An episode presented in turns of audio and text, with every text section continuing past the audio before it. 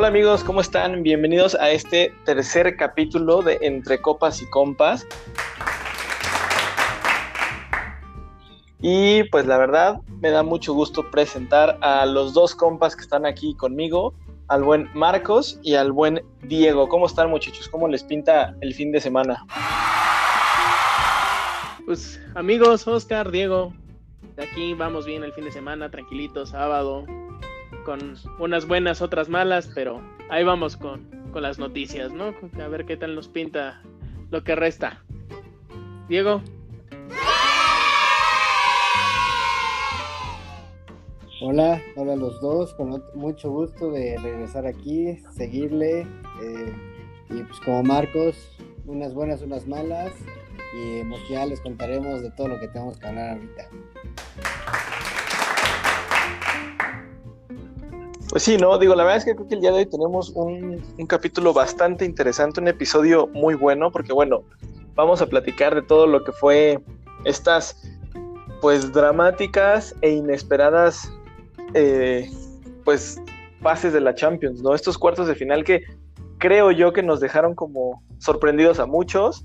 Eh, también por ahí vamos a platicar de cómics, de una serie nueva de Marvel que, que pinta bastante bien. ¡Oh, yeah! Este, y Marcos, creo que tú también nos tienes noticias, ¿no? Ya, ya fuiste a visitar uno, un cine, ¿cómo te fue? Nos vas a contar todo eso en la sección de cine, ¿no? Así es, les voy a compartir un poco de mi experiencia que, de, que tuve de hora de ir este, este viernes pasado al cine, y la verdad es que muy buena, pero ya le entraremos más a detalle en la sección de cine y sí, te hago, te hago redoble con la con las inesperadas con los inesperados resultados de la Champions League que rompe quinielas Totalmente. ¿eh? Oye, Diego, y tú por ahí también nos tienes la información de los playoffs de la NBA y por ahí un jugador que está aplicando la misma que Michael Jordan, ¿no? Que ya está trabajando en una marca. Todo eso nos lo vas a contar también tú, ¿no? ¡Wow! Así es. No decepcionó ni un poquito el final de temporada de la NBA. Muy emocionante. Y bueno, ese jugador, al rato diré quién es, pero es una noticia impactante que se haga. Son contratos multimillonarios y que quieras o no, eh, te ayuda muchísimo en tu nombre, dinero y a ver cómo le afecta en su, en su juego de que no, le, no pierda el piso, ¿no? Eso es algo importante que tienen que cuidar todos los jugadores. Totalmente, totalmente pues ya estamos y con esto damos inicio a el tercer capítulo de Entre Copas y Compas. ¡Vámonos!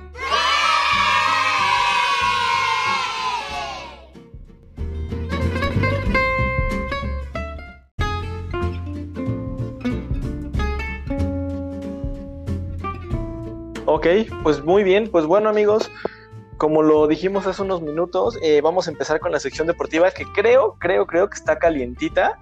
Eh, ya aquí nuestros dos expertos nos irán pues desglosando y explicando un poquito qué fue lo que pasó en estas en estos inesperados resultados de la Champions, ¿no? Que por ahí sorpresivo lo que le pasa al Atlético de Madrid. Eh, yo también lo consideraría suerte lo que le pasó al París humillante lo que le pasó al Barcelona y humillante con letras mayúsculas. Y pues también sorpresivo el resultado de hoy, de hoy sábado, eh, del, del, City, ¿no? Que también queda eliminado. ¿Ustedes cómo vivieron y cómo vieron estas, estas eliminatorias? Pues mira, yo qué te voy a decir, como diría Diego, dijo Diego la semana pasada, ya, la Champions para mí ya se acabó. Esto ya se terminó, ya valió madre, se acabó ya. Quede campeón que quede campeón, no me importa. Y Barcelona se fue, digo. La verdad es que sí, sí tuve la velita encendida, pero no, no para semejante humillación, ¿no? Que sufrieron mis culé, es más, una, una, una, una humillación culerísima, ¿no? Porque la verdad es que sí estuvo gachísima. Y la verdad es que lo del París, en mi muy punto particular, más que suerte y una que otra cosa, la verdad es que en su sistema, muy bien. La verdad es que para haber resuelto, ya iba a decir yo resolvido, ¿verdad? No, pero resuelto el, el juego en dos minutos. ¿Y en qué minutos? La verdad es que le salió. Le funcionaron los cambios, el sistema táctico y el ir a, a asfixiar al Atalanta, que también se dejó llegar mucho, ¿ah? Pero no sé qué, tengan ustedes la opinión. Bueno, Diego, para pues dejarlo hablar. Fue algo muy impactante. Eh, ah, no sé, como dicen, rompequiniela. El Atalanta sí, yo creo que le ganó la presión de pensar que ya estaba en la semifinal de la Champions League, o sea, de ser un equipo que no hacía nada en la Serie A, a llegar a estar peleando contra el París y el, pase a la semifinal está, sí pesa emocionalmente. Y pues bueno, fueron unos cinco minutos de ensueño para el, para el París, para remontar un 1-0 a 2 en los últimos minutos es algo que nadie lo ve. Oigan, a ver, ahorita que estamos platicando del partido Atalanta-París, ¿ustedes creen que haya sido justicia divina por lo que les pasó contra el Barcelona hace unos años? Que justamente el París venía arriba en el marcador y en los últimos, ¿qué fueron? Tres minutos, cuatro minutos del partido, el Barcelona da la vuelta eh, sorpresivamente. ¿Ustedes lo consideran justicia divina o meramente suerte o buscaron ese, a jugar así? ¿Cómo lo ven ustedes? Pues no, porque la verdad es que justicia divina hubiera sido si realmente hubiera sido contra el Barcelona, ¿no? La verdad es que, o sea, las revanchas se dan contra los equipos que te sacó, contra el equipo que te sacó, ¿no? Y en este caso, pues fue contra, vamos a decirlo, una de las cenicientas de esta Champions League, ¿no? Que el Atalanta la verdad es que la venía haciendo bastante bien. Y estuvo a un minuto, un minuto de sacar al, de sacar al Paris Saint Germain, que es un contendiente a ganar esta Champions. La verdad es que Ahí creo yo que en esta parte de cuartos de final no quedó de ver tanto por cómo respondió, pero bueno, ya, ya veremos qué pasa en las semifinales ahora contra el contra el Leipzig, la otra cenicienta, a ver si no se le, se le atora ahí. A ver, ahí ese es el otro, ¿no? Eh, y aquí creo que a vez yo les voy a tirar una pregunta y ustedes me la van a, la pueden responder mejor. Eh, sorpresivo lo que le pasa al Atlético de Madrid. Creo que regresaron los fantasmas de Lisboa de esa final contra el Real Madrid, que igual la pierden en los últimos minutos, ¿no? Que el Atlético ya estaba a nada de levantar la orejona y en cinco minutos les cambió completamente el partido, ¿no? Acá les pasa lo mismo, pero a ver, yo tengo una pregunta acá.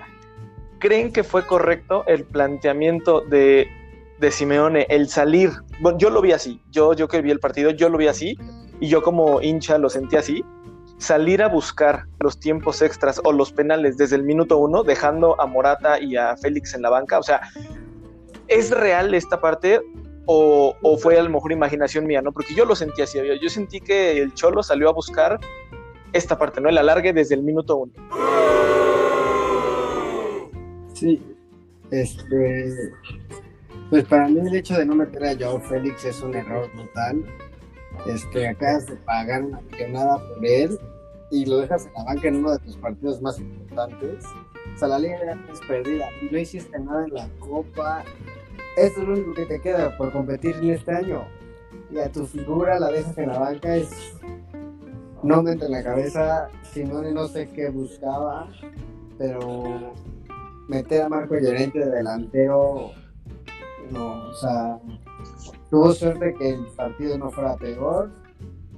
Eh, también tuvo mala suerte el Atlético en general, porque para mí no le marcaron un penal contra Saúl al inicio del partido, eso hubiera cambiado totalmente el partido. O sea, que te marquen eso, te pones adelante, el Leipzig cambia totalmente su estrategia, tú te puedes quedar igual, buscas un segundo o defiendes con 1-0, que es algo que el Atlético sabe hacer.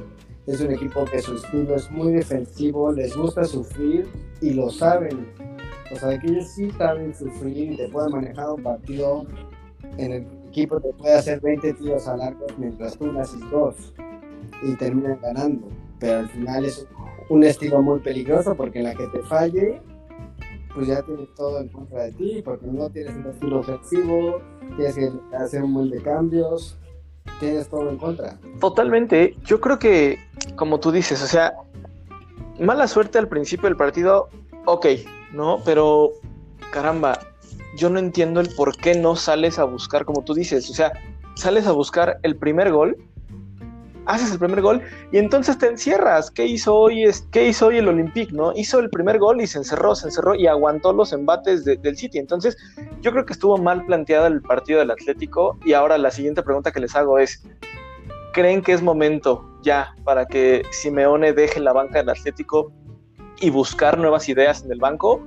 ¿O creen que sea un técnico es, eh, directo para el Atlético? ¿no? O sea, vaya, ¿hasta qué momento lo van a aguantar en la directiva si sigue dando este tipo de resultados? Como tú dices, o sea, a inicios de año pierde la copa con un equipo de tercera, segunda, tercera división, y después en la liga quedas tercero, y después en la Champions eliminas al campeón de Europa con un resultado bastante bueno, y después te mueres de nada, ¿no? Entonces, ¿creen ustedes que sea momento de cambiarlo?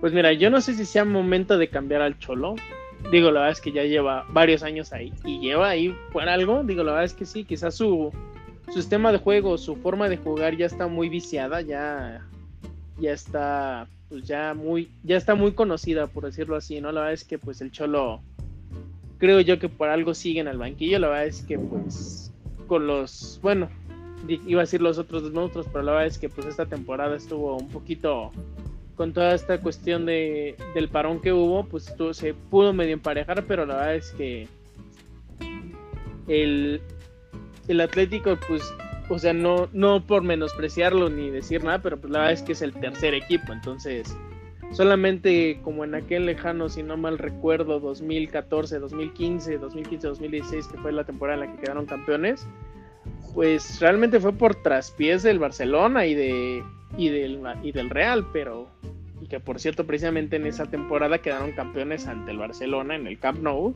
y ese era el partido que definía el título y justamente era el último partido de esa temporada, pero digo, la verdad es que sí, o sea, no es como que no yo creo yo que un Atlético de Madrid no tiene la presión de de ser campeón todos los años de algún torneo, ya sea nacional o internacional.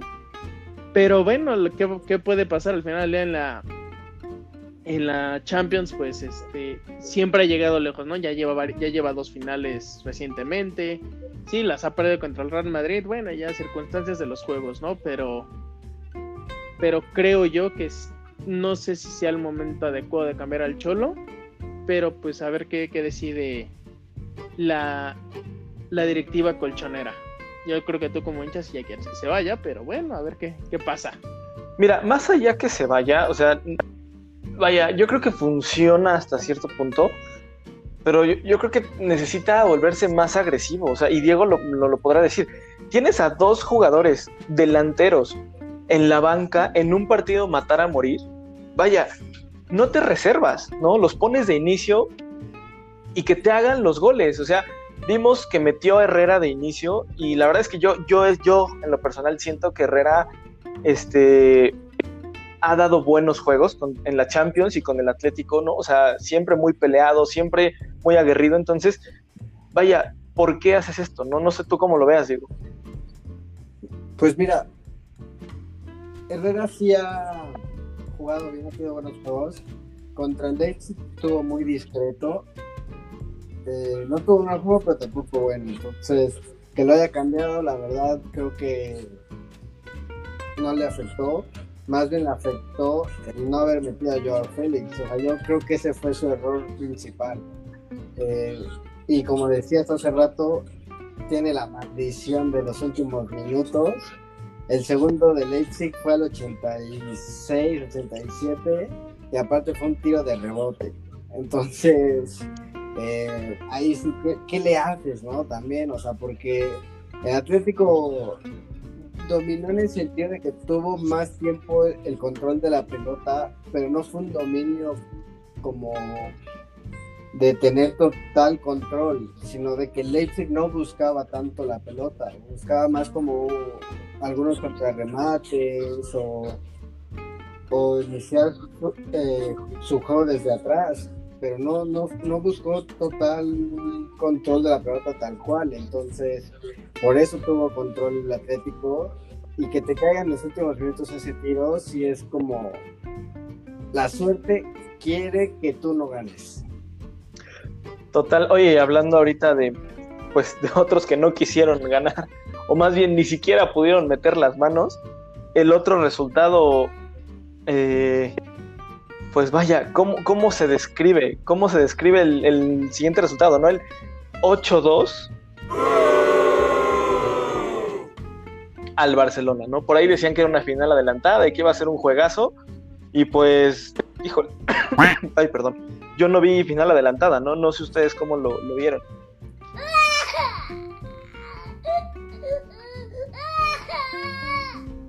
No eso, no, eso no lo puedes llamar a final adelantada. La verdad es que pintaba, digo, la verdad es que pues por la, por la historia de estos juegos, de estos planteles, pues sí, ¿no? Digo, al final yo también está Está el, están los este, juegos pasados o eliminatorias pasadas entre estos dos, que pues sí, está un 7-0 en dos juegos.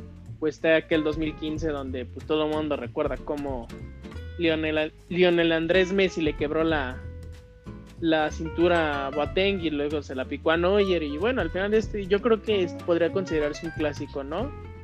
Este, de la Champions, el clásico de la Champions. Pero bueno, digo, la verdad es que yo siendo sinceros, desde que empezó, bueno, lo, vi un poquito tarde por cuestiones de trabajo, pero pues ya, ahora sí que yo llegué, prendí la tele y ya, el contragolpe del Bayern, gol, dije, no, diría el meme, llegué y ya están lloviendo los madrazos. Entonces dije, no, ya, esto ya fue, y la verdad es que el gol de, el gol del el 1-1 pues fue un total y completo churro, pero bien fabricado, ¿no? Porque la verdad es que el contragolpe que realiza el Barcelona y el y el centro, pues ves, fueron bastante buenos. No llegó, digamos, a Luis Suárez, que era el destino final, pero pues ahí la chocalaba y la clava. Que para mí fue un golazo de picadito.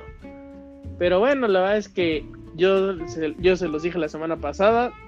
Yo no, yo tenía la velita, la tenía la velita prendida, pero no creía que el Barcelona fuera a acceder a semifinales. Pero no son velitas, no velitas. Oye, y finalmente el último resultado de este fin de semana de la Champions, sorpresivo también el Olympique clavándole tres al City y dejándolo fuera, ¿no? Entonces, ahí, vaya, yo creo que el City, digo, el Olympique clavó el primero, se esperó, se esperó, se esperó y cuando tuvo la oportunidad, remató, ¿no? O sea, dio las estocadas finales. ¿Ustedes cómo vieron este juego? Sí, pues un Manchester muy incómodo dominó todo el juego. Los tres goles fueron de contragolpe y errores defensivos del City. Pero el City a la ofensiva no tuvo creatividad, no tuvo orden. Eh, pues no fue el City que estamos acostumbrados, que vemos en la Premier League que golean 3-0, 4-0, hasta 5-0. Eh, y pues bueno, Sterling para mi gusto, regaló el partido en los últimos minutos con esa que falló. Eh, tenía el empate para irse a tiempo extra y ese error es imperdonable. Y de hecho de ahí salió el tercero. La siguiente jugada se decidió que el Olympique ganara y pasara. Totalmente. A ver, aquí yo les hago una pregunta a los dos ya como para cerrar el tema de la Champions. ¿Creen ustedes que los equipos grandes estén acostumbrados a la al ida y vuelta, porque yo lo que vi es que los equipos chicos, o bueno, chicos entre comillas, ¿no? Leipzig, Atalanta, este, Olympique, salieron a matar a morir, salieron a dejarlo todo en la cancha y salieron a, jugarle al tú por tú al, grande, sabiendo que no tenían como la opción del, del, regreso, ¿no? De la segunda vuelta. Y yo por otro lado, como dice Diego, vi a un City muy tranquilo, muy relajado en la cancha, o sea, como pensando en que tenían la vuelta, ¿no? Un París a lo mejor también, pues esperando, un Atlético de Madrid que jugó a nada, entonces, ¿creen que sea también este un factor, el nuevo formato que se dio en esta Champions? Pues quizás sí sea un factor, ¿no? Pero la verdad es que, por ejemplo, creo yo que pues sí fue una cuestión de comodidad, ¿no? Porque pues al final, como dices tú, los equipos chicos, entre comillas, pues ellos tenían mucho que ganar y poco que perder, ¿no? Entonces, si pasaban a la siguiente instancia de Champions, bien, y si no, pues también la verdad es que el, camino que ya habían trazado hasta, este, hasta estas instancias, pues había sido excelente, pero pues bueno, ya no, nos, queda una, nos quedan dos cenicientas en esta Champions League y la verdad es que muy sorpresivas. Dos cenicientas, dos caballos negros, se da dos equipos franceses y dos equipos alemanes. Ahora, vaya, no sé si decirlo así, pero se terminó la hegemonía de los equipos españoles en finales de la Champions. Desde el 2013 no había, o sea, el año pasado se recibió, ¿no? Tottenham Liverpool, pero desde el 2013 no llegan equipos españoles a la final, ¿no? O sea, la última fue esa, todo lo demás había estado, más bien al revés, no había estado lleno de equipos españoles, Madrid, Barcelona, Madrid, Barcelona. Y ahorita, pues van dos años seguidos que ya no llega ningún equipo español. Entonces, ¿se terminó esa hegemonía de los equipos españoles en la Champions? Pues sí, pues no sé si ya se acabó la hegemonía, pero pues al final hay que recordar que el tricampeonato del Madrid, o sea que fue su última su último título fue hace dos años contra el Liverpool, esa final un poco polémica, y después vino ya, bueno, ahora sí que ya vino la, la primera final ya sin equipos españoles después de varias seguidas, porque sí, 2015 Barcelona, 16, 17, 18 el Real Madrid. Y pues a ver ahora qué, qué pasa, ¿no? Porque de hecho este, esta situación no sucedía, si no mal recuerdo, como desde el 2005, que no había equipos españoles en semifinales. Deja tú la final, en semifinales. Entonces... Pues, no, fíjate, 2006 Barcelona, 2009 Barcelona, 2011 Barcelona. o sea, había estado como parejito, pero así seguido de que solo un equipo o dos equipos españoles llegan a finales, como tú dices, desde el 2000 2014 al 2018 fue que se dio. Entonces, ¿tú cómo lo ves, Diego? Pues mira, estas semifinales no son mis favoritas, pero me gusta mucho el hecho de que se pueda dar una final nacional. O sea, ya está francesa o alemana, tal como fue en la temporada que ya mencionaste, 2003-2014, que la semifinal fue Barcelona-Bayern y Borussia Real Madrid, en la que los dos alemanes golearon fácil a los españoles. Eh, y ya bueno, Borussia no pudo nada, este, ya no tuvo nada que hacer, ganó el Bayern. Este, pero ahorita estaría muy interesante ver una final nacional de cualquiera de los dos países. Eh, me gustaría más ver la alemana, pero un París Olympique estaría marcado en la historia. Totalmente. Pues bueno, ya a media semana sabremos quiénes son los grandes finalistas de, esta, de este nuevo formato de Champions League. Y pues a ver, a ver qué nos depara el siguiente, la siguiente semana, ¿no? Y por otro lado, tenemos triste y lamentable el fracaso, si se puede llamar así, de Raulito Jiménez en la Europa League, ¿no? Que también tuvo buen movimiento esta semana. Entonces ahí, ¿qué nos pueden platicar de esta, de esta parte? No, pues que la verdad es que insistimos, ¿no? A Raúl, a los Wolves y a Raúl les tocó bailar en su momento con la más fea. Y digo, yo me, ahora sí que yo me fleté, me aventé todo ese partido completito y la verdad es que estuvo muy parejo. La verdad es que la jugada donde Amada Traoré consigue el penal y la verdad es que para detener esa bestia no había de otra más que tumbarlo. lamentablemente fue dentro del área y pues nos tocó ver el cuarto penal oficial fallado por, por Raúl. Bueno, el segundo oficial y su cuarto penal fallado en toda su carrera.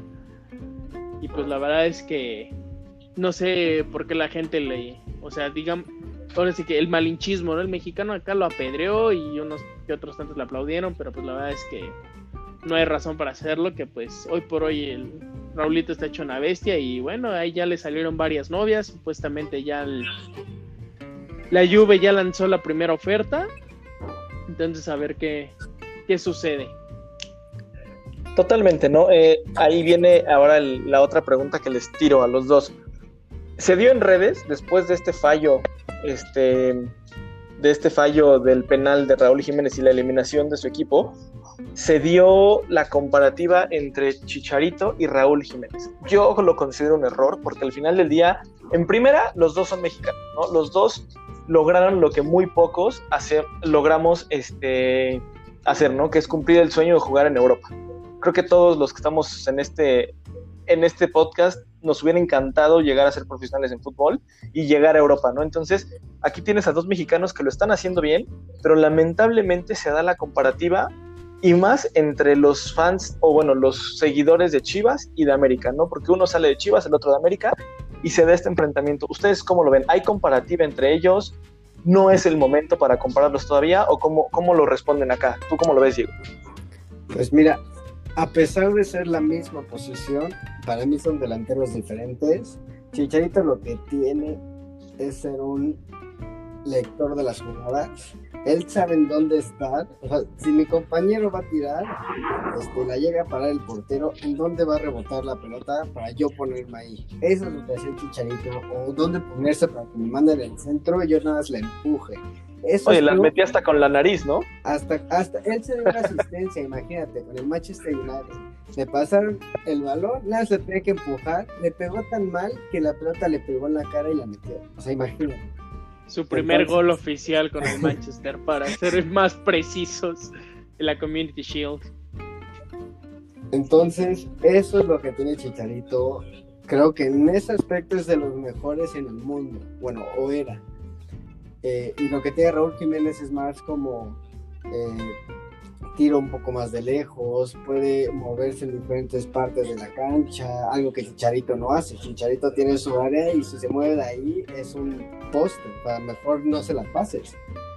Eh, pero no sé, no se me hace una justa comparación por lo que acabo de decir, pero si tuviera que elegir en general quién tuvo una carrera más exitosa, yo miré por Chicharito, la rompió con el Manchester después de irse de las Chivas, la rompió directamente en Europa en su primera temporada. Eh, tiene de los mejores números en la Premier League en la historia. En cantidad de minutos jugados y goles convertidos, está en el top 10 si no me equivoco. Entonces, eso es enorme. Luego en el Real Madrid jugó muy bien, en lo poco que jugó marcaba. No fue algo destacado, pero cumplió con el trabajo. Y en cambio Raúl Jiménez en el Benfica, en el Atlético, pasó desapercibido. Tristemente no lo metían, pero pues al final, justo o injusto, no, no cumplió. Y apenas acaba de llegar su temporada del sueño, que jugó increíble. Para mí ahorita es el mejor 9 de la... O sea, debería ser titular en la selección. Pero pues son diferentes al final. Totalmente. ¿Tú cómo lo ves, Marcos? Pues sí, digo, la verdad es que yo no soy fan de hacer comparaciones, pero pues al público y al mundo le gusta esto y la verdad es que, como lo mencionamos, ¿no? La verdad es que son dos delanteros, sí, delanteros centros muy diferentes y la verdad es que creo yo, igual que Diego, es más meritorio lo de Javier, porque pues, la verdad es que Javier, su primer equipo al que llegó fue un Manchester United y desde que llegó la rompió. O sea, la verdad es que precisamente ese gol que ahorita hacíamos burla o mofa, pues sí, la verdad es que ese fue su primer gol y pues desde ahí sabías que Javier tenía una estrella. Y la verdad es que en el tema de Raúl, sí, llegó al tercer grande de, de España, pero lamentablemente no jugaba lo necesario. Y digo, en Benfica no lo hizo mal, o sea, igual jugaba más, pero tampoco, y no lo hizo mal, lo cual le abrió la puerta a irse a, Inglaterra, al Wolverhampton, que sí, es un, era un, en ese momento era un equipo recién ascendido. Entonces creo yo que por a dónde llegó y los números, pues sí, la verdad es que Javier se, se, lleva un poquito de calle a Raúl, pero a Raúl le queda mucha carrera, creo yo, todavía. La verdad es que yo creo que la mejor versión de Raúl Jiménez la podremos ver en el próximo Mundial, ojalá. Y por qué no, que se llega a consagrar en el 2026, ¿no? Que tendremos mundial en casa. Totalmente, pues sí, digo, como ustedes dicen, no, bueno, yo tampoco soy fanático de hacer comparativas, yo creo que al revés, ¿no? Debería de alegrarnos que un mexicano la está rompiendo en Europa y está haciendo tapa de diario, ¿no? Entonces, pues bien por él, digo, lamentable que, queda eliminado eh, de, la, de la Europa League, pero pues bueno, ya veremos cómo se, cómo se desarrolla el futuro de, de Raulito Jiménez en Europa, ¿no? Y pues por otro lado, regresa también para todas aquellas fanáticas de la liga femenil. Ya por fin también regresamos a actividades, ¿no, Marcos? Es correcto, ya se dio inicio la liga femenil. Hasta el momento los resultados que tenemos por ahí es Chivas contra Bravas, ganando un contundente 4-0. América Cruz Azul, igual igual si no el, el marcador fue similar, déjenme 2-0. 2 a 0. Y bueno, la verdad es que pinta pinta bien esta liga femenil y la verdad es que ya es el tercer el tercer torneo con el nuevo formato que ya lo similaron a la liga varonil porque cuando empezó la liga eran torneos por grupos. Entonces a la, hora de la liguilla era cuando se enfrentaban ya con diferentes, o sea, se enfrentaban, no sé, vamos a decir que, era como una tipo conferencia, pero al final ya no porque estaban mezclados, pero durante un año se enfrentaban los mismos nueve equipos y hasta la liguilla ya se enfrentaban contra los demás. Pero bueno, al final ya cambiaron el formato y creo que es muy similar al de los hombres de este año, que va a ser igual. Va a ser, se califican los cuatro, bueno, las cuatro primeras se califican directamente a liguilla y del quinto al doceavo entran a un repechaje. Ok. a ver qué, qué nos pinta, a ver si ya tenemos nuevas campeonas, ¿no? Porque la verdad es que Tigres, Tigres y Rayadas están arrasando y nada más ahí un campeonato de Chivas que fue el primero y el, y el campeonato de América. Sí. Totalmente, digo, ahí, ahí, se, ahí queda una vez más comprobado, ¿no? Que Chivas hace historia en todos lados, ¿no? Chivas primer campeón femenil. Quítate la camiseta, quítate la camiseta. Bueno, oye, dame chance, dame chance tantito. Vamos, estamos estrenando técnico y además tenemos este el regreso de la Liga Femenil va, bien Chivas, parece que ya, ya se está componiendo, ¿no?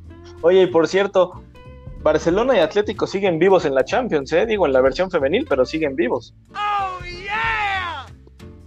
siguen vivas. Ahí van, ahí van, ahí van, que la verdad es que la UEFA Women's Champions League es también un...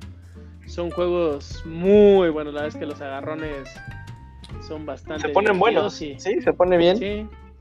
Y bueno, aprovechando ya que estamos tocando el tema del femenil, pues se viene el debut precisamente en esta, en la nueva bueno, en la nueva temporada de la Liga Iberdola de España, el debut del Real Madrid femenil, que era una franquicia que no existía.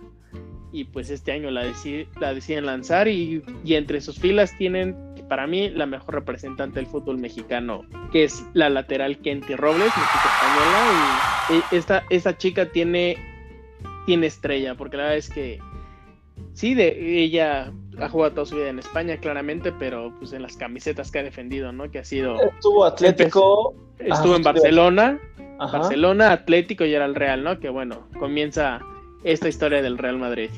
Ya, pasar por los tres grandes de Europa es un mérito, ¿no? Perdón, Diego. creo que es la primera en la historia, tanto varonil como femenil, que juega en los tres equipos grandes de España. Exacto, sí, porque pues Hugo jugó en los. Hugo jugó en dos, Rafa jugó en uno, Javier en uno. Y pues a ver, ojalá en una de esas Raúl Jiménez, de todas las novias que tiene, regrese al Atlético o se vaya al Real, ¿no? Imagínate en una, de esas que nos den la sorpresa. O al Barça también. Estaría, bien, ¿eh? la verdad es que estaría bastante bien. Oye, Diego, y a ver, ya hablando un poquito fuera del, del deporte, del deporte del fútbol, eh, NBA, cómo nos fue en los playoffs. Estabas comentando que estuvo interesante, que se puso emocionante y que quedaron bastante, bastante bien. Así es. Eh, pues fíjate, hoy justo se decidió contra quién va LeBron y sus amigos en un juego como así decirlo de comodín, la pelea por el octavo lugar, el último puesto de los playoffs. Eh, fue Memphis contra Portland, ganó Portland entonces, ya está definido el último puesto. Eh, el último día de juegos de temporada regular estuvo cardíaco. Se definieron la localía, que la verdad en este caso no, no importa mucho, pero el cuarto y el quinto lugar de ambas conferencias. Eh, y pues ya está decidido. Eh, Lakers Portland, Houston Oakland, Denver Utah, Clippers Dallas y del otro lado Milwaukee Orlando, Indiana, Miami, Boston, Filadelfia y Toronto, Brooklyn. Entonces se unas series bastante buenas, bastante reñidas. Eh, a los Lakers se les complica bastante. Portland viene muy bien con Demian. Demian. Este, y bueno, algo que me impresionó fue que hubo un equipo que ganó todos los juegos en la burbuja. ¿Cómo la ven? Uno nada pues, más. impresionante, ¿no? Digo, creo que es demasiado mérito para ganar todos, todos tus partidos. No, pero ahí te va. Ganó todos, pero quedó eliminado. No, Ok. La- Eliminado. La Cruz Azulió gacho. No, hombre, ¿cuál la clasificación? Porque ellos hicieron todo. Eh, entraron a la burbuja estando en puestos de eliminación. ¿Qué tenían que hacer? Ganar todos y esperar ciertos resultados. Ganaron todos, que era algo que nadie veía venir. De hecho, para que pasara eso, los pronósticos eran de 0.03. O sea, nada. Y, y se quedaron a un juego. Si Brooklyn ganaba su último partido, ellos pasaban. Entonces, que aplicaron la del Atlético más bien. En los últimos minutos, la suerte dijo, no pasas. No, pues qué mala pata para estos compadres, ¿no? La verdad es que Totalmente, eh, totalmente. ha- ha- haces toda la chamba y de repente te dicen, Nel, hoy no, hoy no te toca. Sí, ¿no? Qué mala onda. Totalmente. Oye, y, y ya, y hablando de, de esto, ¿tú a quién ves como favorito para llevarse el, el título? Pues antes de la burbuja era, eran los Lakers, pero no han encontrado ese ritmo. LeBron mismo ya dijo que no se encuentra, que le cuesta mucho trabajo adaptarse a este tipo de juego con cero aficionados, aunque él está acostumbrado desde hace 17 años, que no es poca cosa. Jugar ya 17 años a este nivel es algo que muy pocos lo hacen. Eh, pero pues a ver si retoma a ese nivel, la va a tener muy difícil eh, en todo el camino de los playoffs, porque si pasan, se enfrentarían lo más probable a los, a los Houston Rockets, que también vienen muy bien. Y ya después, si logran ganarle, la final que yo espero que sea es la batalla de Los Ángeles contra los mismos Clippers, que también no son débiles, son muy fuertes y traen a Kawhi Leonard, Paul George. Entonces, pues, ojalá sea eso la final de conferencia, va a estar muy interesante. Y de la otra conferencia, jugando bien, yo sí veo a los Bucks de de Milwaukee en la, en la final de la NBA. Ok, ok, ok, muy bien. Pues ya nos estarás manteniendo al tanto de qué pasa en este, el deporte de la duela, ¿no? Sí, saber qué tal, a ver qué nos traen ahora. Ya este 2020 ha estado brutal en todos los sentidos. Muy sorpresivo.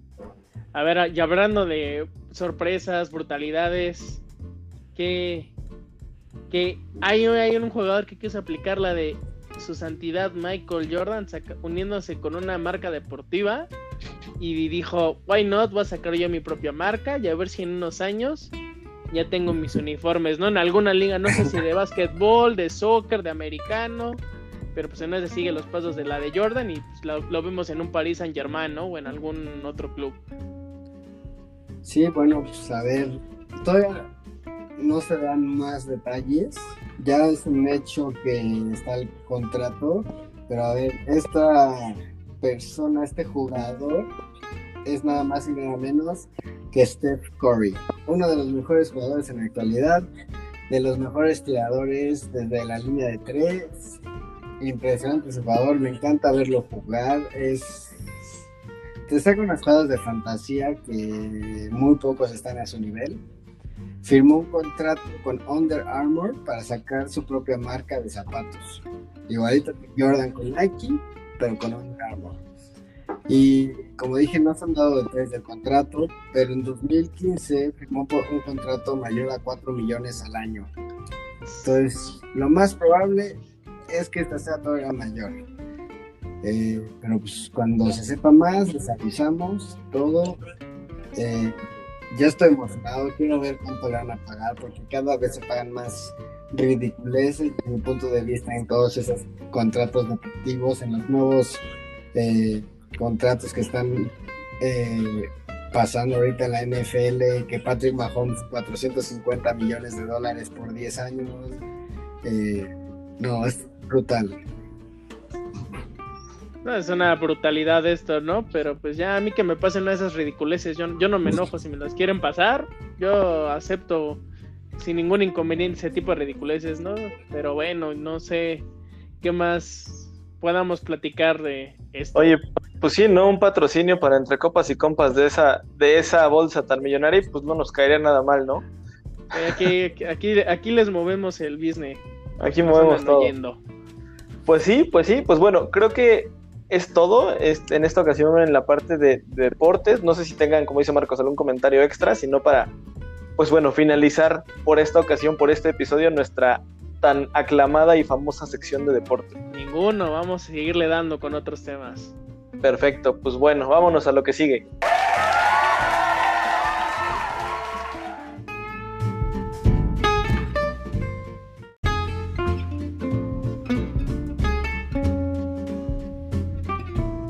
Amigos, antes, que, antes de seguir, una disculpa por el mal sonido. Tuvimos unos cuantos problemas. Susana a distancia no nos ha dejado.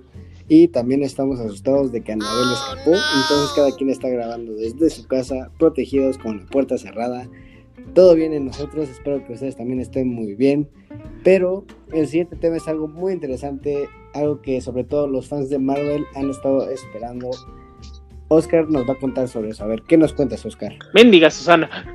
Mendiga, Mendiga Susana y también Mendiga Anabel, ¿no? Que quién sabe por dónde anda, anda de parranda. Pero bueno, pues sí, efectivamente, eh, Marvel va, empieza, a sacar acá en México la, una nueva serie de historias que se llama Marvel The End. Que eh, vamos a ver el fin de seis personajes icónicos de la casa de ideas, de la casa de los cómics. Y pues bueno, esta versión de The End habíamos tenido un pequeño pues antecedente en el 2002 con una versión de una historia de Hulk, ¿no? una historia en una realidad alternativa que por ahí no tuvo tanto éxito, solamente fueron 12 páginas y pues lo dejaron como muy, muy, al, aire y ahorita retoman como otra vez este concepto de, terminar la, historia de los personajes de Marvel y pues bueno, en esta ocasión cuatro autores diferentes con, como lo describen, finales épicos, van a realizar estos, pues estas, estas historias, ¿no? Tenemos este, seis personajes, como ya les había comentado, muy importantes en el universo Marvel que serían Capitana Marvel, Doctor Strange, Miles Morales como, el, como Spider-Man, el Capitán América, Deadpool y Venom, ¿ok? Y pues bueno, les voy a platicar un poquito de la sinopsis de estas historias. Un poquito de sinopsis sin spoilers, ¿eh? para que por ahí no nos, no nos vayan a regañar en las redes. Y pues tenemos por primer lugar las damas primero a Capitana Marvel, que esta historia nos cuenta un, un futuro o una historia, una realidad en la cual Carol Danvers se fue 50 años a difundir la justicia y no tiene contacto con nadie, ¿no? Más o menos un poquito de lo que vimos en, en el universo cinematográfico de Marvel, ¿no? Con esta Carol Danvers que se desaparece y regresa cuando más la necesitan. Entonces, pues bueno, por aquí vamos a ver qué pasa con esta historia de Carol Danvers y vamos a ver cómo es el desenlace de, su historia. Por otro lado, tenemos al doctor favorito de todos, al buen Stephen Strange, que él él, él, en esta historia o en esta versión hace un viaje a una realidad alterna en una tierra con un concepto como cyberpunk, que para aquellos que no tengan como muy claro qué es el concepto del cyberpunk, es un subgénero de la ciencia ficción que nos ve, nos refleja un poquito como realidades alternas de la Tierra, en la cual este, tiene como versiones distópicas que la tecnología es demasiado avanzada, pero tenemos un nivel muy bajo de vida, ¿no? Una, calidad de vida muy, muy baja. Entonces, bueno, Doctor Strange llega a esta realidad alterna y ya veremos cómo se desarrolla la historia de, de este mundo en el cual ya no hay magia, ¿no? Así como lo describen, ya no hay magia, entonces pues llega un Stephen Strange a poner orden al parecer y pues bueno, ya veremos qué pasa con él. Por otro lado, tenemos a Miles Morales como Spider-Man, que en la primera imagen del cómic nos muestra a un Miles Morales con barba y bigote ya muy canoso. Ya vemos un Miles Morales pues ya de cierta edad. Y pues se supone que aquí su historia se va a un Brooklyn, eh, pues en el cual ya es como un, un tipo Brooklyn apocalíptico, en el cual la única resistencia de los humanos es Miles Morales. Él es el líder de este bastión que va hacia el futuro. Entonces, pues bueno, también por ahí vamos a ver qué pasa con este, este nuevo Spider-Man, ¿no? Que yo creo que últimamente le han dado mucho impulso a Miles Morales. ¿no? Lo tenemos en el próximo juego de PlayStation, lo tuvimos en la de Spider-Man Into the Spider-Verse y en varias, varias historietas o varios cómics que han salido con, con Miles Morales, ¿no?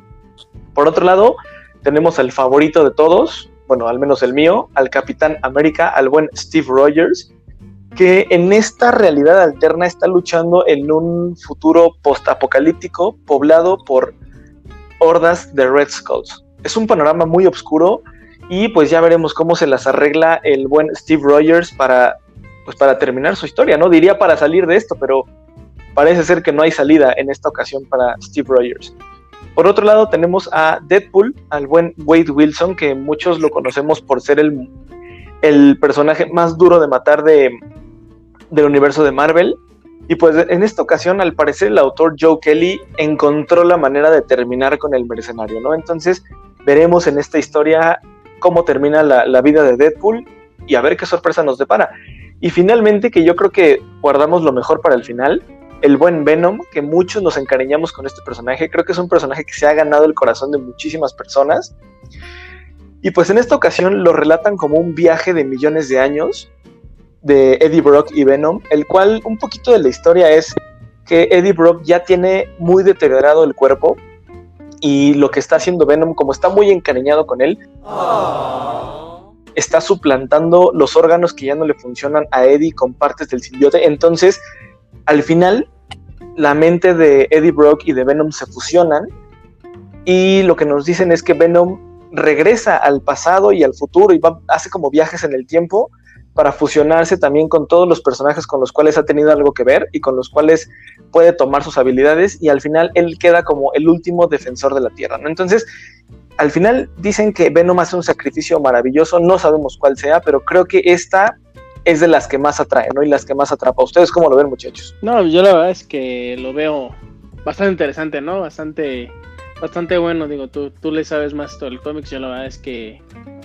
lo leo uno de vez en, de vez, en vez, pero pues la verdad es que estos, estos temas que tocas de The End, vista, pintan bastante, bastante interesantes, ¿no? Digo, el de Venom suena bastante sentimental, ¿no? Vamos a decirlo así, porque ya viene el declive de un Eddie Brock y bueno, yo, yo en mi muy particular punto de vista, pues yo únicamente ubicaba a Venom como un villano, ¿no? Y bueno, ya en la película ya lo presentaron tal cual como un antihéroe y ahora aquí lo, aquí creo yo va a pintar más hacia allá como tal un héroe y pues a ver qué pasa, ¿no? Y, y digo, medio tocando el tema, esta, esta serie de Dien, digo, ya, digo, vamos a decir que es como la primera, pero ya tiene como un antecedente, ¿no? Con Hulk, si no mal recuerdo, no sé si fue el Planet Hulk o hubo ahí algo similar. ¿Qué, qué, puede haber de eso, Oscar? Pues fíjate que eh, sí, empezando como por lo que de Venom, sí creo que es la historia más sentimental y más emocionante, ¿no? Y la de Hulk,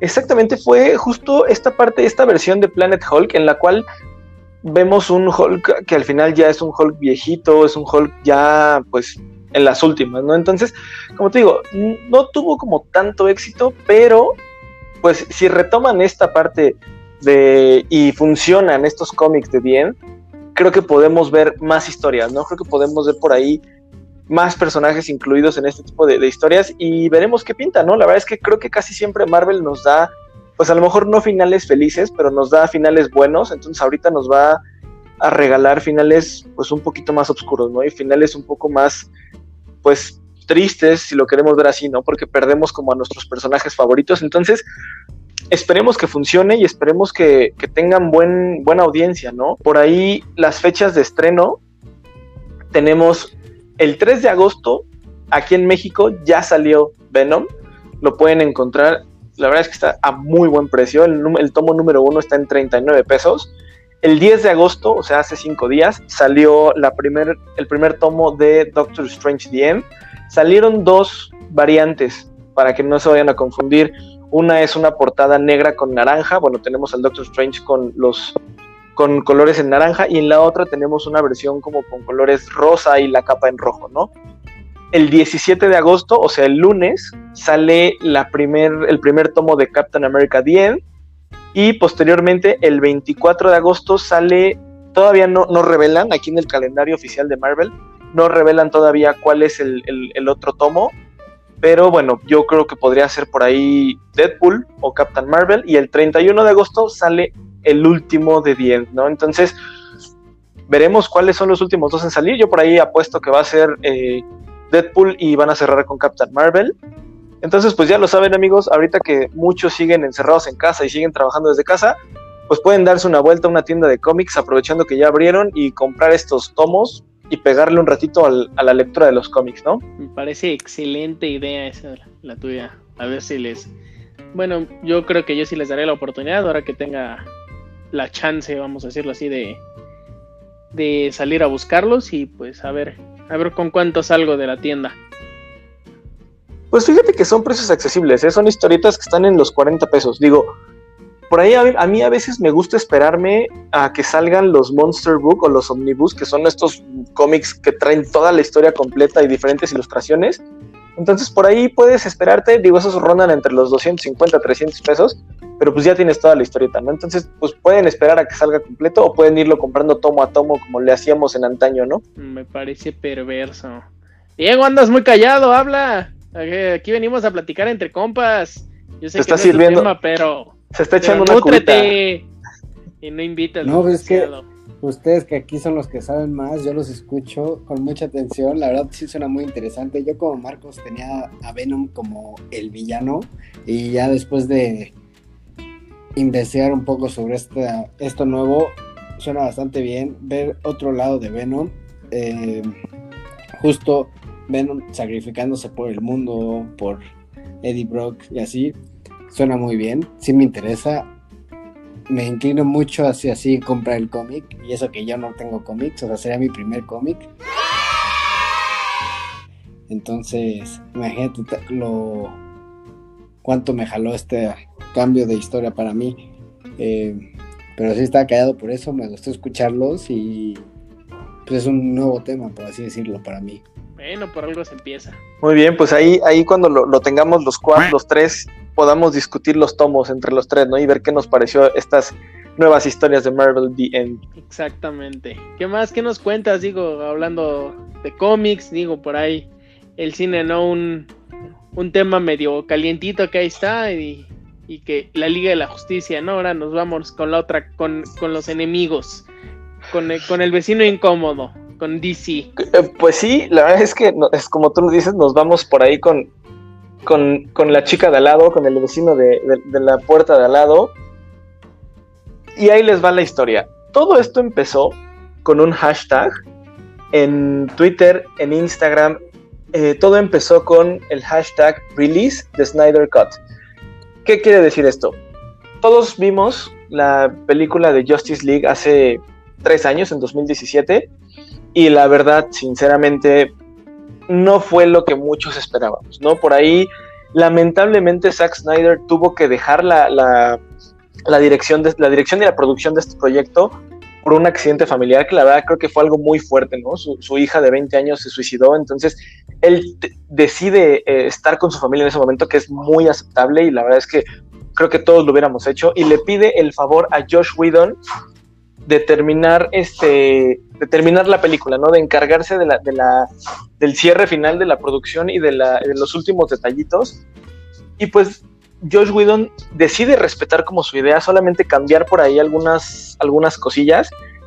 Y él es el que libera esta versión de Justice League que vimos, que la verdad dejó, yo siento que dejó mucho que desear.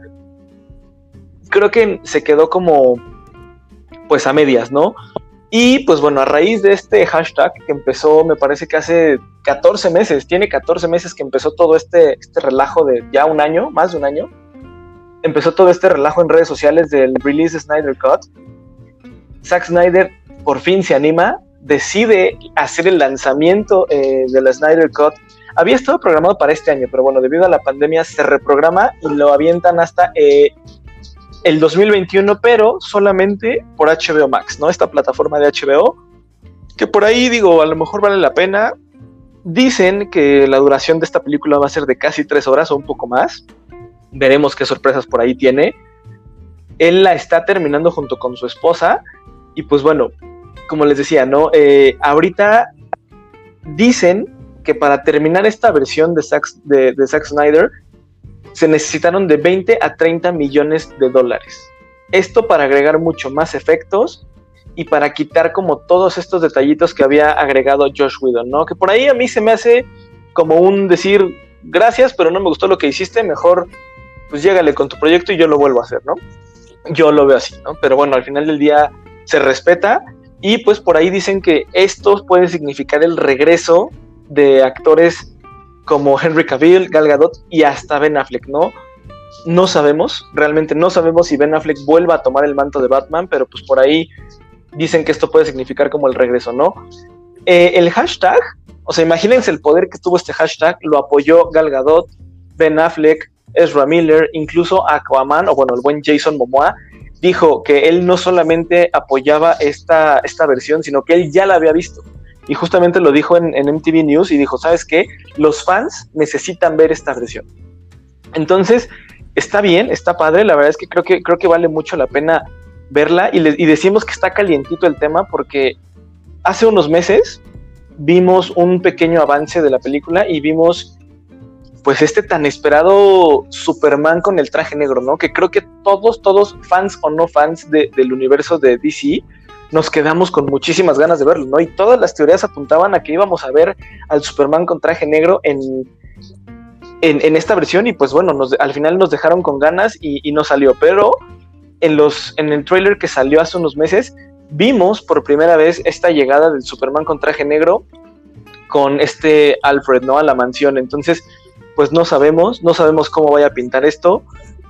Eh, también esta semana salió el primer vistazo, el primer vistazo al, pues a la nueva imagen de Stephen Wolf y de Darkseid, que son estos dos villanos del universo de, DC. Entonces, pues bueno, se ven muy bien, la verdad es que se ven muy diferentes a lo que, a lo que nos, al Stephen Wolf que nos enseñaron en Justice League, que la verdad a mí se me hizo como medio chafón, entonces no sé ustedes, y también este, hace tres, cuatro días, si no me equivoco, este Zack Snyder subió una foto a sus redes sociales en la cual dice que está trabajando en la edición de la película y se alcanza por ahí a ver un enfrentamiento entre toda la Liga de la Justicia contra Superman. Que lo vimos en la primera versión, pero realmente fue un enfrentamiento de que les gusta 10 segundos, en lo que Superman le pateaba los pateaba a todos y hacía pedazos a Batman, hacía pedazos a Wonder Woman, a Flash, o sea, vimos un, un, como algo muy rápido, ¿no? Entonces, aquí se espera un enfrentamiento mucho más largo, dicen que son escenas mucho más largas, escenas con mucho más acción y mucho más oscuras, entonces creo, creo que esta nueva versión del Snyder Cut va a dejar mucho de qué hablar.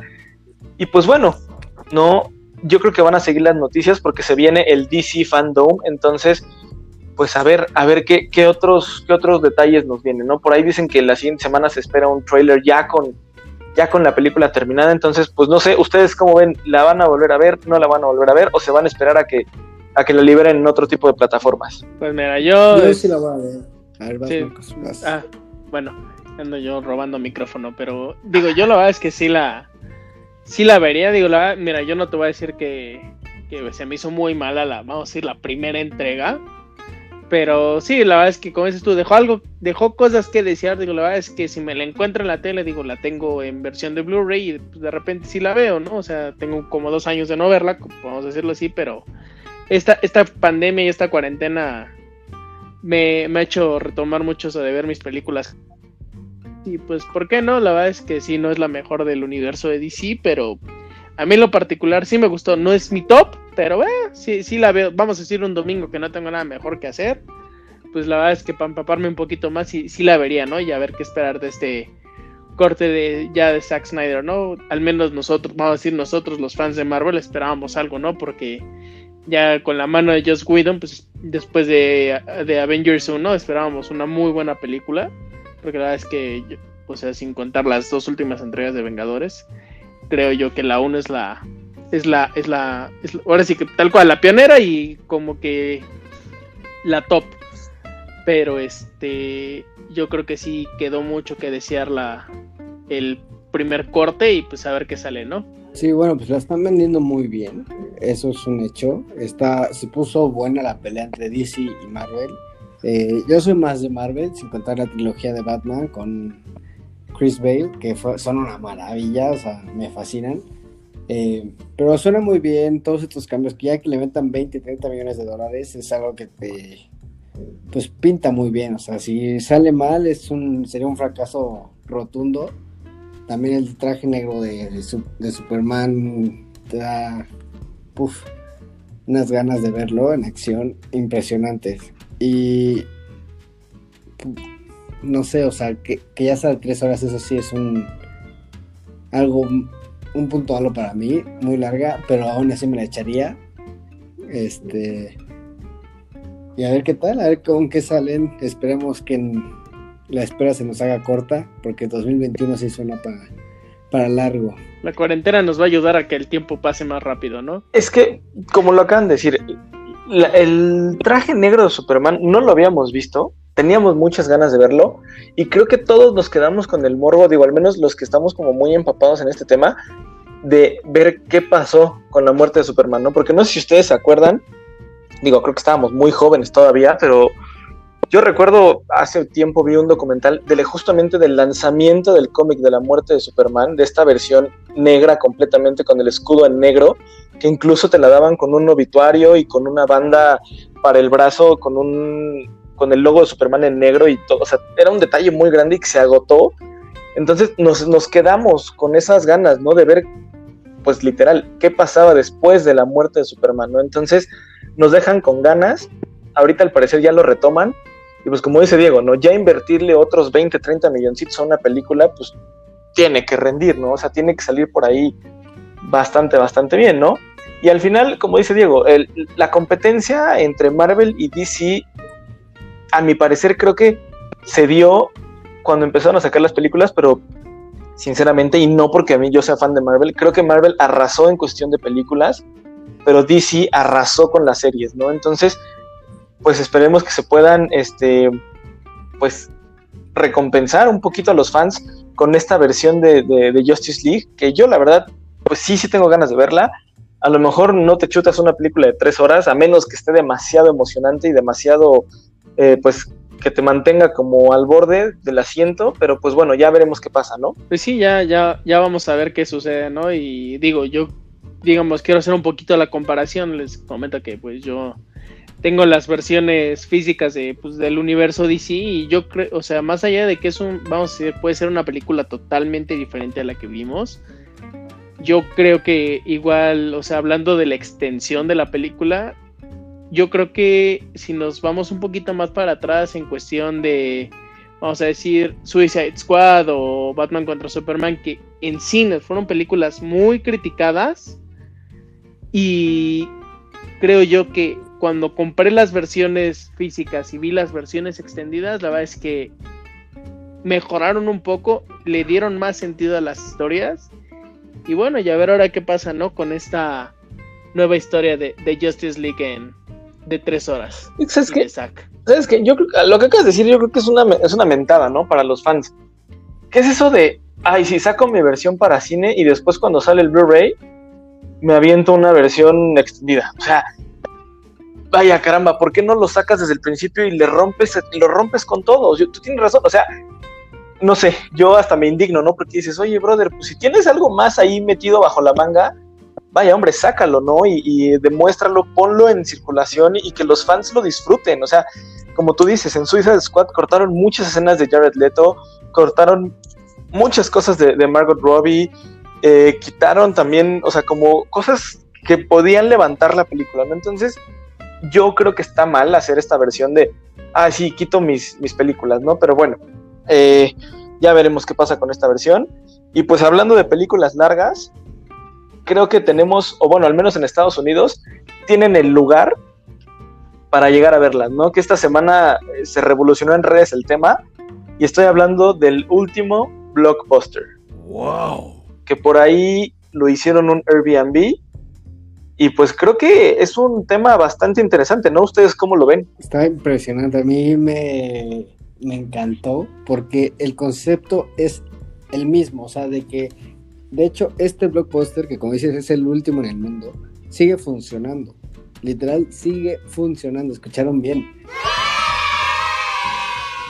Está en Oregon. Lo que hizo esta gerente, esta dueña, fue para las fechas del 17 al 19 de septiembre, lo va a rentar por, en Airbnb a 90 pesos la noche. ¿Escucharon bien? 90 pesos.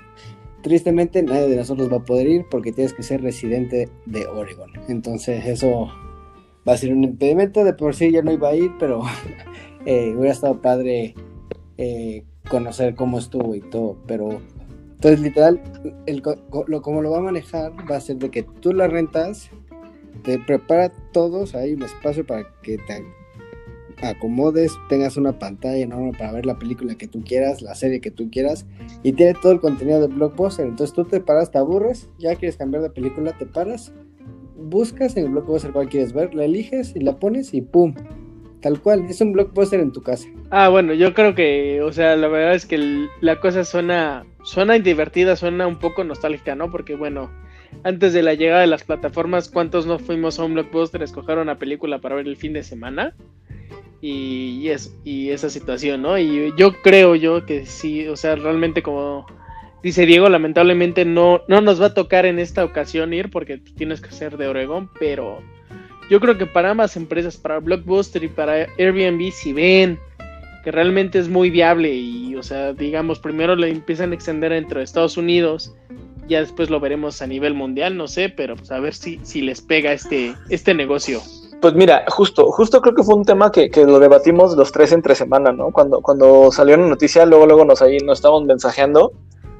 Yo creo que es un negociazo, o sea, la verdad es que creo que es una idea millonaria para la dueña del blockbuster, ¿no? Porque al final, pues es la última cadena, es la última que tiene las posibilidades de hacer esto. Por ahí no sé qué tan complicado sea regresar a este formato, ¿no? Porque recordemos que Blockbuster te ofrecía la opción desde VHS, DVD, Blu-ray digo, VHS hace 10 años, estoy hablando, entonces, ¿qué va a pasar? 10, 20 años, entonces, ¿qué va a pasar si, si regresa este formato de, de, ver películas en una casa?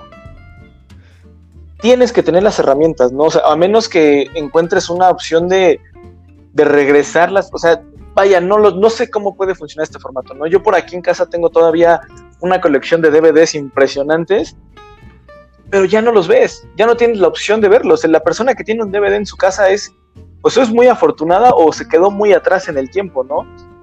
Por ahí, ahorita vienen los Blu-rays, ¿no? Que también ya están desapareciendo poco a poco. Ya es rara la persona que te compra Blu-ray, a menos que sean películas de colección, ¿no? Tipo la saga de Marvel, la saga de, o sea, todas las películas de DC, películas que, que, realmente valgan la pena tener en Blu-ray, ¿no? Pero ya no es como antes que veías una película y, ah, me la llevo, me la compro, ¿no? Sin importar cuál sea.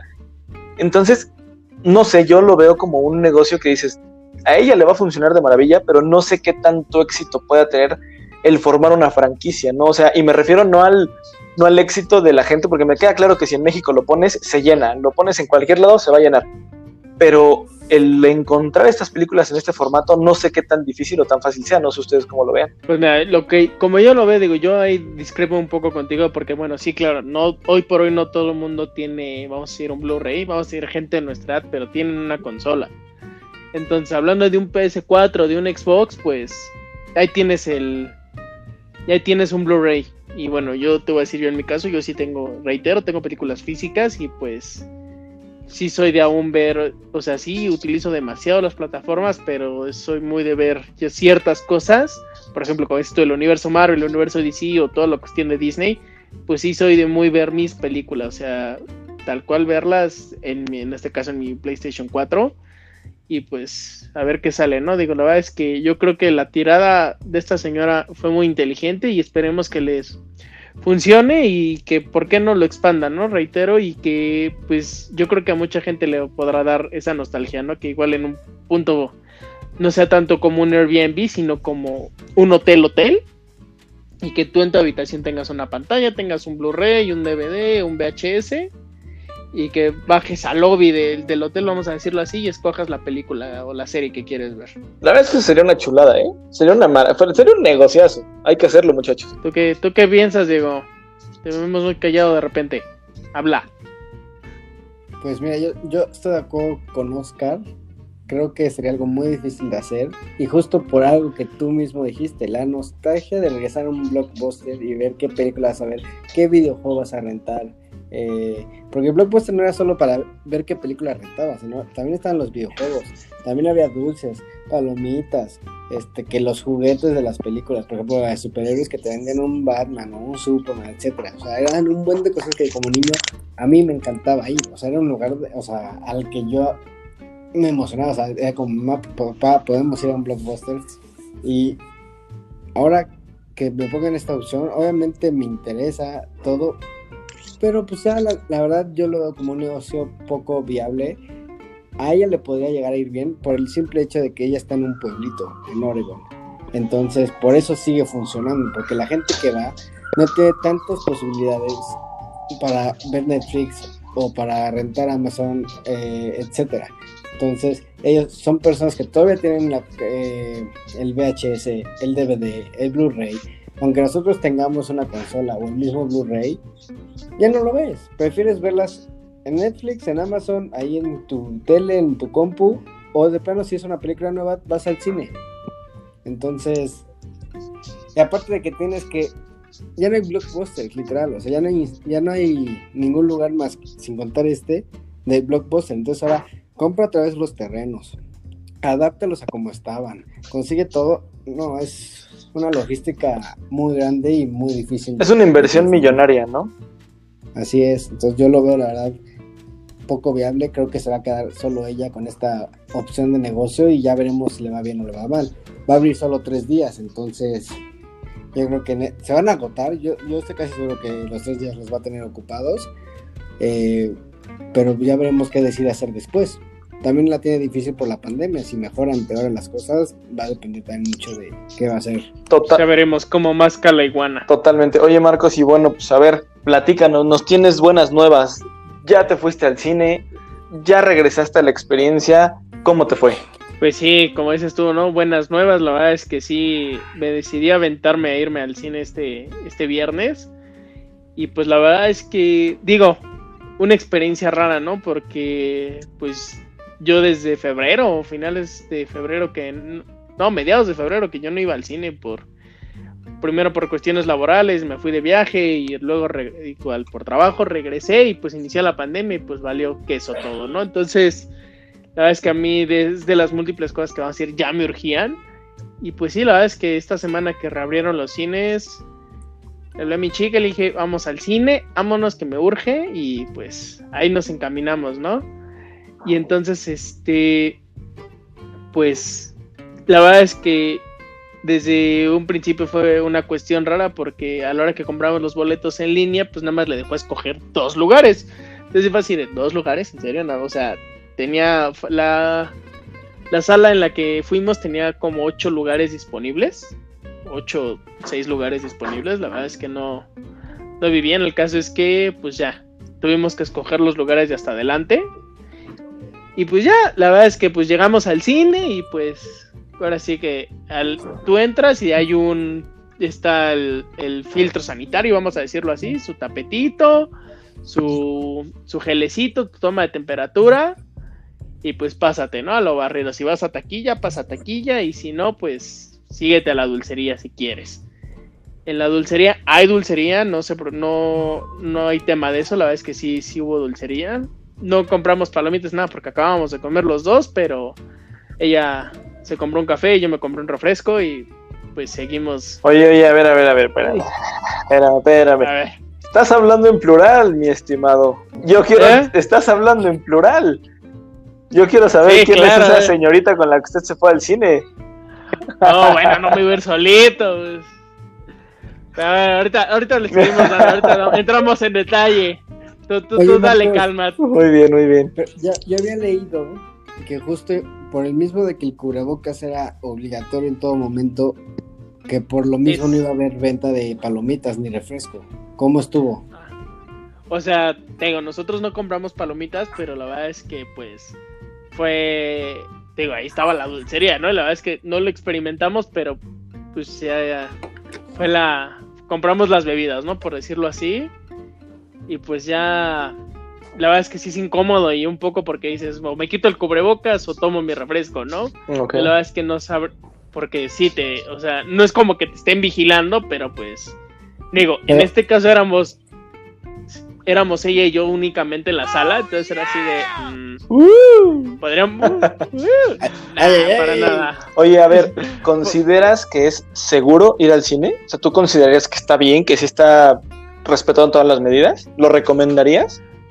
Respetando las medidas, claramente, ¿no? La verdad es que, o sea, en serio, si, se compran sus palomitas y su refresco, vamos a hacer su combo, y ahora sí que agarren el bonche de palomitas en, métanselo a la boca en lo que mastican, pongan, tápense el, pónganse el cubrebocas y ya después igual quítense el cubrebocas, tomen sus traguitos de refresco y lánzalo a poner. La verdad es que no vamos a arriesgar eso. Y pues con. Perdón, Morita, Morita. Tengo una fiera en casa y se alborotó tantito. Morita, déjame acabar de contar mi historia, en mi opinión. Pero sí, la verdad es que pues el punto es que yo creo que sigamos las reglas y pues les digo, aquí en esta ocasión me tocó ver que eran dos lugares, luego una fila vacía y luego otra fila con dos lugares, luego la siguiente fila completamente vacía y luego dos lugares, ¿no? Y la verdad es que pues yo creo que así puede funcionar perfectamente las entradas a los cines. Digo, esta era una sala pequeña, en salas más grandes no sé cómo sea la, la repartición, pero pues a ver qué sale. Oye, entonces fuera de lo de los asientos, el cine está normal, te ven todo tipo de producto. Totalmente normal, digo, se incentiva un poco la cuestión de la compra con la claramente tarjeta de crédito, con puntos y cosas así. La verdad es que las personas del cine, tanto en taquilla como en dulcería y el chavo que te tiene a la entrada, pues todos con su careta, cubrebocas, guantes y no tienes ningún tema. Pues ya escucharon, el que le interese mucho al cine porque lo extraña más no poder, pues sí es accesible ir, entonces aprovechen. Muy bien. Oye, pues hablando de cine, digo, para, para más o menos este, pues darle un poquito a la gente la idea, ¿qué películas hay ahorita en cartelera? Primero cuéntanos la que fuiste a ver y ya después nos aventamos la cartelera más bien. Sí. Bueno, pues yo fui a ver la película que precisamente recomendaste o platicamos en nuestro primer programa, la de Bloodshot, con Vin Diesel y Isa González. la verdad es que sí, fue una película que me gustó bastante. Chulada. chulada de película, digo, teniendo en cuenta que mis referencias de Vin Diesel eran niñera prueba de balas, pues la verdad es que sí, sí da un giro muy drástico, ¿no? Muy bien, muy bien. Oye, ¿y qué otros este, estrenos viste por ahí? Sé que está la de Scooby-Doo, que es la animada, que ya nunca... Pues no... La de Scooby, digo, yo en, a las salas a las que asistí, no la había anunciada ni en cartelera ni nada. Las que pude ver fue esta peli vi dos películas mexicanas que se llama, creo que una se llama El Club de los Seductores, otra que se llama Veinteñera, Divorciada y Fantástica Hablando de otros tipos de cine, vi la de Baba Yagas, vi un restreno de Bohemian Rhapsody y no me acuerdo qué otra. Pues mira, eh, por lo que yo tengo acá en la cartelera, tenemos una mexicana, Música, Glamour y Fama, que creo que ya la dijiste, el restreno de Bohemian Rhapsody, bueno, Bohemian Rhapsody, Escuela para Seductores, Veinteañera Divorciada Fantástica, Escuela de Miedo, que esta es animada, digo, para todos los, los pequeños de la casa, Baba Yaga, que por ahí yo escuché que es una película de terror bastante, bastante buena. Tenemos Amores Modernos, En el Juego del Asesino, Grandes Espías, el reestreno también de Unidos, porque recordemos que Unidos salió como dos semanas o tres semanas antes de que empezara todo esto, entonces bueno, pues le dan otra oportunidad. Tenemos la de Sonic, Bloodshot, Ajuste de Cuentas, El Hombre Invisible, It, capítulo 2, Joker, y por ahí, pues bueno, también regresan eh, películas como ganadoras y nominadas al Oscar del 2019, 1917, que los que vimos esta película fuimos fanáticos completamente, y Jojo Rabbit, ¿no? Entonces, hay material para ver en el cine. Recuerden que esto es una cartelera general, no solamente es este que no quiere decir que todas estas películas que mencionamos estén en el mismo cine, sino que están distribuidas como en los diferentes complejos de Cinemex y Cinepolis, ¿no? Entonces, bueno, pues ahí pueden darle una revisada, amigos, para que se den una escapadita al cine. Sí, y bueno, un comentario de la de Scooby. Marcos, no la viste porque todavía no sale. Está, se espera que salga el 20 de agosto, entonces ya en unos pocos días. Y la verdad es una película que a mí me genera muchas expectativas. Se ve buena. Eh, es una historia que va a relatar cómo se conocieron Scooby y Shaggy, que es un dúo que creo que a muchos nos, bueno, a mí en lo particular me gusta bastante, me da mucha risa. Eh, y bueno, después cómo se incorporan a ese grupo famoso que todos conocemos, ¿no? Con Vilma, Fred, Daphne. Y pues a ver qué tal, sale el 20 de agosto. Entonces, fanáticos de Scooby-Doo, a esperar. Totalmente. Y digo, esta película, nada mencionar rápido, tuvo su estreno en plataformas. Eh, salió en Google Play y en Apple, en Apple TV. No le fue muy bien, entonces yo creo que por eso aquí la estrategia de volverla a aventar al cine, ¿no? Y pues bueno, eh, terminamos ya en nuestra sección de cine y por ahí les tenemos una sorpresita de, para cerrar el programa de hoy, el capítulo de hoy, que nos aventamos un top 10, no les adelanto más y bueno, pues ahorita cerramos la sección de cine y nos vamos a nuestro top 10, nuestro primer top 10 de Entre Copas y Compas. ¡Oh, yeah! Es correcto, nuestro primer top 10.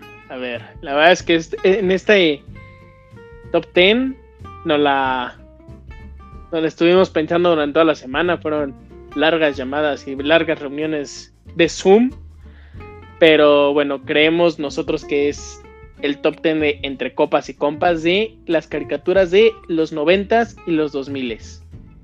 ¿Y cómo empezamos? ¿De abajo para arriba, de arriba para abajo? Pues bueno, antes de empezar, nada, mencionarles que es a criterio de nosotros tres, ¿ok? No para que no nos vayan a regañar por ahí y digan, ah, eso es una... No, nosotros lo dijimos, nosotros nos, entre nosotros tres medio hicimos una votación, ahí si no les gusta, pues déjenos sus comentarios en redes y lo les, les prometemos que lo modificamos, ¿ok? Pues ¿qué les parece si empezamos con la número 10? Ok, me parece excelso. Diego, ¿quieres dar la número 10? A ver cuál es. Vale, pues bueno, después de una, como dijo Marcos, conversación larga y llena de argumentos, la número 10 es nada más y nada menos que Yu-Gi-Oh! Es hora de, del duelo. es hora del duelo. Muy bien, muy bien. Aquí la pusimos en. Es la, es la raíz de todo, porque, bueno, en este caso solamente Diego y yo vamos a decir, somos los fanses de esta, de esta caricatura tan, tan famosa, tan buena y que realmente sigue algo vigente porque el juego sigue muy vigente. Y pues, he ahí el detalle. Muy bien, la número 9, ¿cuál es, Marcos? Pues la 9 seguimos con las caricaturas japonesas, con el anime y nos fuimos por los monstruos digitales, por Digimon, la primera versión. Si tú lo deseas, puedes volar. Solo tienes que confiar mucho en ti. Seguir, puedes contar conmigo, te doy todo mi apoyo. Que la verdad es que creo yo que sí. Como la 1 no hay ninguna. Y yo creo que lo que más se llevaba esta, esta caricatura era el opening, ¿no? Que todo el mundo ya conoce. her- hermoso. Era una chulada. Si tú lo deseas, puedes volar. Lo ¿a pu- poco no? ¿Qué más? ¿Qué más? Todo, todo se puede. Muy bien. Solo tienes que confiar. Pues bueno, a- Mucho en ti. muy ok. A mí me toca la número 8, que es este pequeño gran genio, el buen Dexter, el laboratorio de Dexter, que creo que muchos de nosotros crecimos con él. Los sábados en la mañana viendo eh, al buen Dexter y a su hermana Didi haciendo travesuras, ¿no?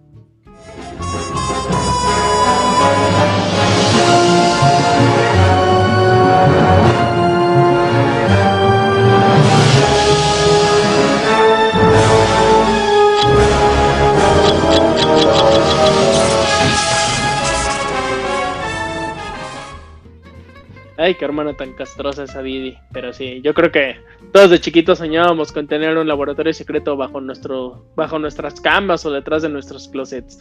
Totalmente. Oye, bueno, por ahí, Diego, la número 7, ¿cuál tienes por ahí tú? Bueno, es una de las mías, una de las top sin duda. Eh, me llevó varias horas de mi vida en la infancia, este, o sea, me las robó tal cual con el gusto del mundo, nada más que Los Padrinos Mágicos.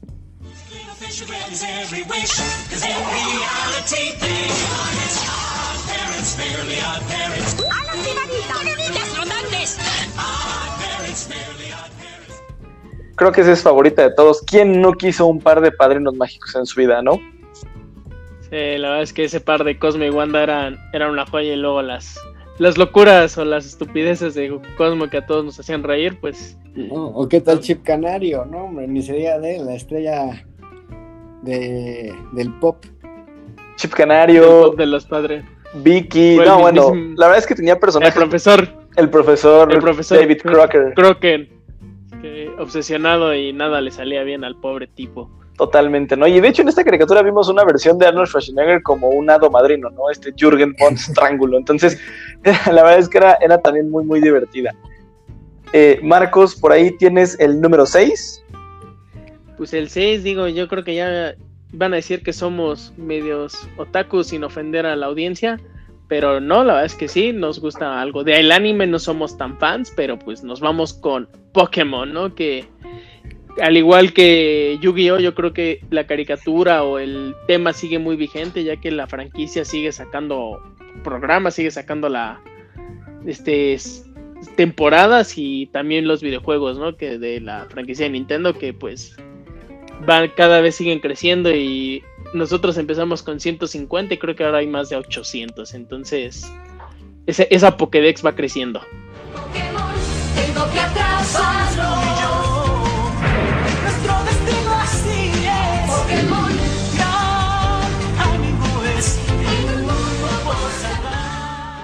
Totalmente. Por ahí, Diego, la número 5 la tendrás a la mano. Sí, claro. No, tenemos en el número 5 la de Batman.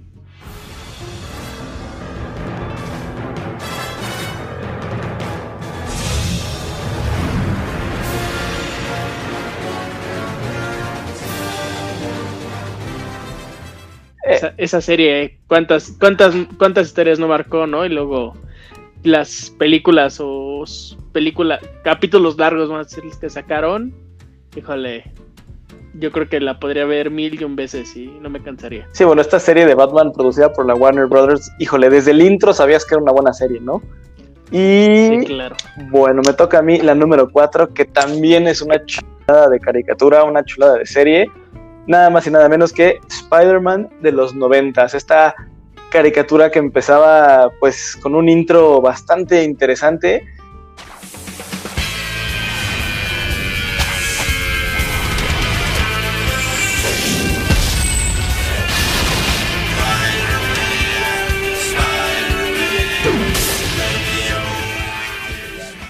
Y ahí conocimos a muchos villanos del, del buen Spider-Man, ¿no? Sí, la verdad es que pues vamos a decir que este, este ser, esta serie de Spider-Man fue la que en mi caso este, empezó por el gusto por la franquicia de Marvel, vamos a llamarlo así, y pues sí, es, es el top, ¿no? O sea, por eso está en nuestro top 4.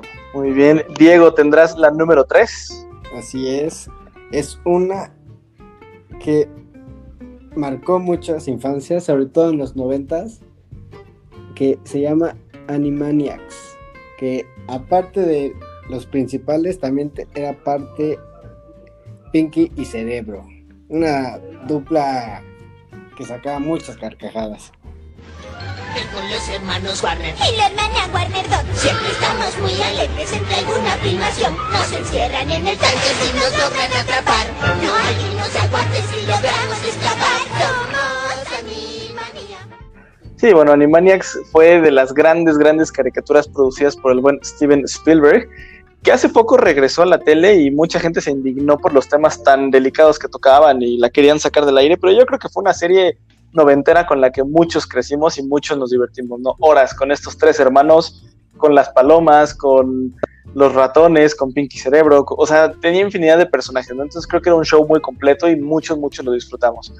Marcos, mi buen amigo, ¿tienes la número dos? Sí, sí, sí. Y por número dos, nos regresamos al mundo de Marvel con los X-Men.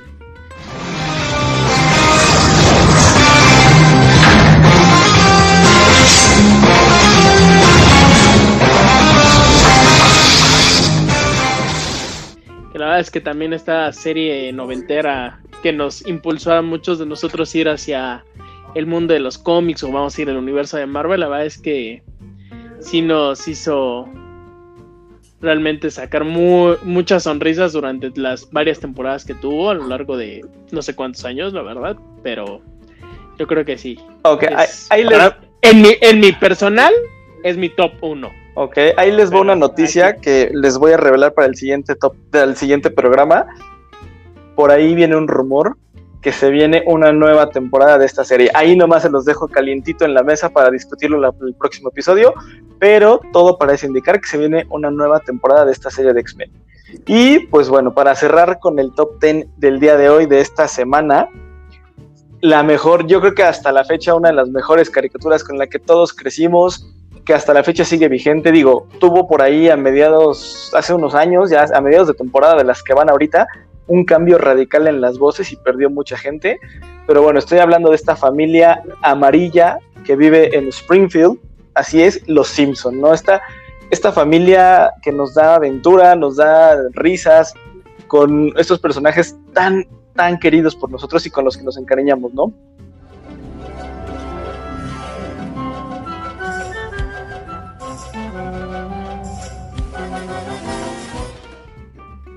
Así es. No, que eh. predicen el futuro. Eso es lo que sigue impresionante. También, de hecho, también, exacto, predicen el futuro. Por ahí ayer les mandé a ellos un video que ellos también hicieron la predicción de que Annabelle se escapaba, ¿no? Entonces estos, estos Simpson están en todo, digo, nada más falta que prediquen o pronostiquen por ahí una vacuna contra el COVID y ya la armamos, ¿no? Ya, ya estamos salvados.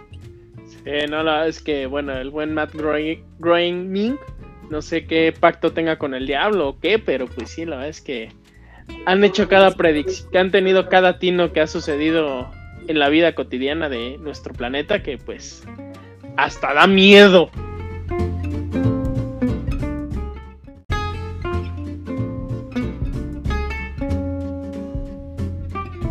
Pues bueno, amigos, esperamos que les haya gustado esta nueva sección en nuestro programa. Que va a ser top 10. Vamos a estar haciendo por ahí varios top 10. Incluso haremos encuestas en redes sociales para ver este. Pues si les gusta y qué temas les gustaría que tocáramos en esta sección.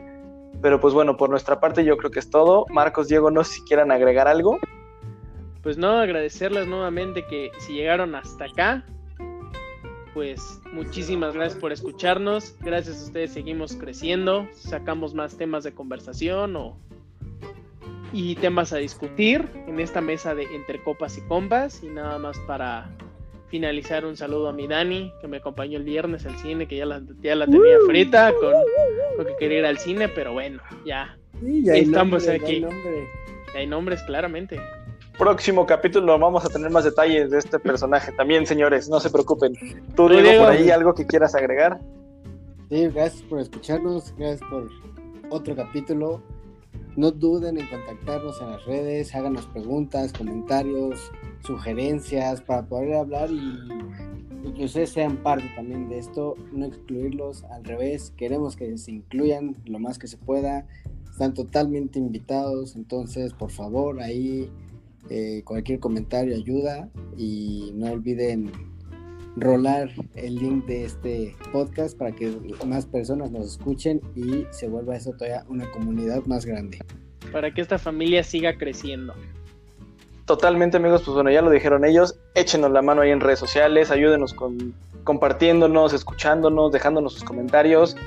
Por mi parte, yo les agradezco igual llegar hasta acá, aguantarnos los choros que nos aventamos para ustedes.